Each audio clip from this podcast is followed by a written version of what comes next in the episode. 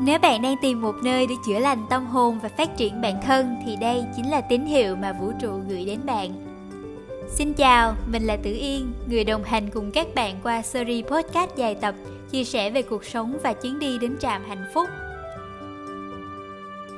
Tử Yên không dám chắc mình có thể chắp phá tâm hồn đã trầy xước của các bạn, nhưng tự Yên tin rằng bằng nguồn năng lượng được chữa lành của chính bản thân sau những lần đi qua dông bão sẽ giúp các bạn phần nào có thêm niềm tin để thực hiện sứ mệnh mà vũ trụ muốn giao cho các bạn. Nào, hãy đứng dậy và bước tiếp cùng mình. Nhớ rằng các bạn không hề cô đơn. Cảm ơn các bạn đã lắng nghe lời giới thiệu của mình.